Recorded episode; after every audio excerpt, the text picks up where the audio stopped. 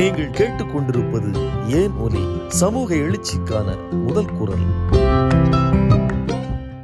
சாதிக்கு ஒரு நீதி எனும் அநீதியான கோட்பாடுதான் மறுநீதி. ஒரே குற்றத்திற்கு வர்ணங்கள் அடிப்படையில் வெவ்வேறான தண்டனைகளை சொல்கிறது மனுநீதி இவ்வாறு மனிதர்களுக்குள் பேதம் கற்பிக்கும் அயோக்கியத்தனத்தை இந்தியர்களைத் தவிர அதுவும் சனாதனத்தை ஆதரிப்பவர்களைத் தவிர வேறு எவரும் நீதி என்று ஏற்றுக்கொள்வார்களா என தெரியவில்லை. இதை எதிர்த்து இந்தியாவெங்கும் சமூக ஆர்வலர்களும் சிந்தனையாளர்களும் தொடர்ந்து பேசியும் போராடியும் வந்திருக்கின்றனர். பெரியார் அண்ணா மற்றும் பெரியாரியவாதிகள் அம்பேத்கரியவாதிகள் என தமிழகத்திலும் அதற்கான எதிர்ப்பு வலுவாகவே இருந்து வருகிறது. இப்படிப்பட்ட மனுநீதியை ஒரு தமிழ் அரசன் போற்றினான் அதனாலேயே அவனை மனுநீதி சோழன் என்று அழைப்பதாக ஒரு கதை சொல்கிறது.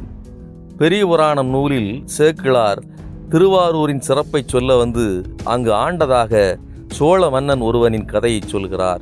மனுநீதி தவறாமல் ஆட்சி செய்து வந்த மன்னன் தன் அரண்மனையில் ஆராய்ச்சி மணி ஒன்றை கட்டி வைத்திருக்கிறான்.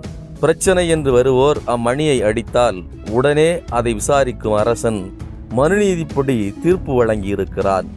ஒருமுறை அரசனின் ஒரே மகன் ஊரை சுற்றி வலம் வந்து கொண்டிருந்த போது அவனை காண மக்கள் கூட்டம் கூடியிருக்கிறது. அதனால் பயந்த கன்று ஒன்று அவன் வந்து கொண்டிருந்த தேரின் சக்கரத்தில் வந்து விழுந்திருக்கிறது. இது நடந்த சிறிது நேரத்தில் கன்றை இழந்த தாய் பசு அரண்மனைக்கு சென்று கண்ணீர் விட்டு அழுதபடி அங்கிருந்த மணியை அடித்ததாம். நடந்தவற்றை விசாரித்த மன்னன் மனுநீதி சோழன் கன்று எப்படி தேரின் சக்கரத்தில் விழுந்து இறந்ததோ அதேபோல் தனது மகனையும் தேரின் சக்கரத்தில் இட்டு கொன்றார் என்று சொல்கிறது பெரிய புராணம். இந்த கதை குழந்தைகளின் பாடப்புத்தகத்திலும் கூட ஒரு நீதி கதையாக சொல்லிக் கொடுக்கப்படுகின்றது. ஆனால் உண்மையில் இது சொல்ல வருகின்ற நீதி என்ன? ஒரு பசுவின் உயிர் என்பது மனித உயிரைக் காட்டிலும் உயர்வானது. எதிர்பாராத விதமாக நிகழும் விபத்தில் ஒரு பசு உயிரிழந்தாலும் அதை கொன்றவன் மன்னனது செல்ல மகனாக இருந்தாலும் அவன் கொலை செய்யப்பட வேண்டும் என்று பசுவின் புனிதத்தை போற்றுகிறது இக்கதை. இன்று பசுவின் பெயரால் காவி குண்டர்கள் பலரை துன்புறுத்துவதற்கும் கொலை செய்வதற்கும் பின்னணியில் இந்த பசு புனிதம் என்ற சனாதன கருத்தோட்டமே இருக்கிறது. இக்கதையும் இதையே வலியுறுத்துகிறது.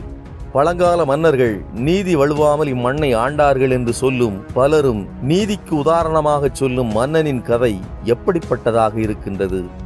பக்தி காலத்தில் முற்றிலும் சனாதனமயமாக்கப்பட்ட அரசர்கள் எப்படி பார்ப்பன அடிமைகளாக அவர்களின் சித்தாந்தத்திற்கு தனது மகனையும் கூட இழப்பதற்கு தயாராக இருந்திருக்கிறார்கள் என்பதற்கு உதாரணமாக இருக்கிறது மனுநீதி சோழனின் கதை. இன்னும் பல கருத்துக்கள் கவிதைகள் கண்ணோட்டங்கள் என அனைத்தையும் கேட்க ஏன் ஒலி பாட்காஸ்டை சப்ஸ்கிரைப் செய்யுங்கள். நன்றி.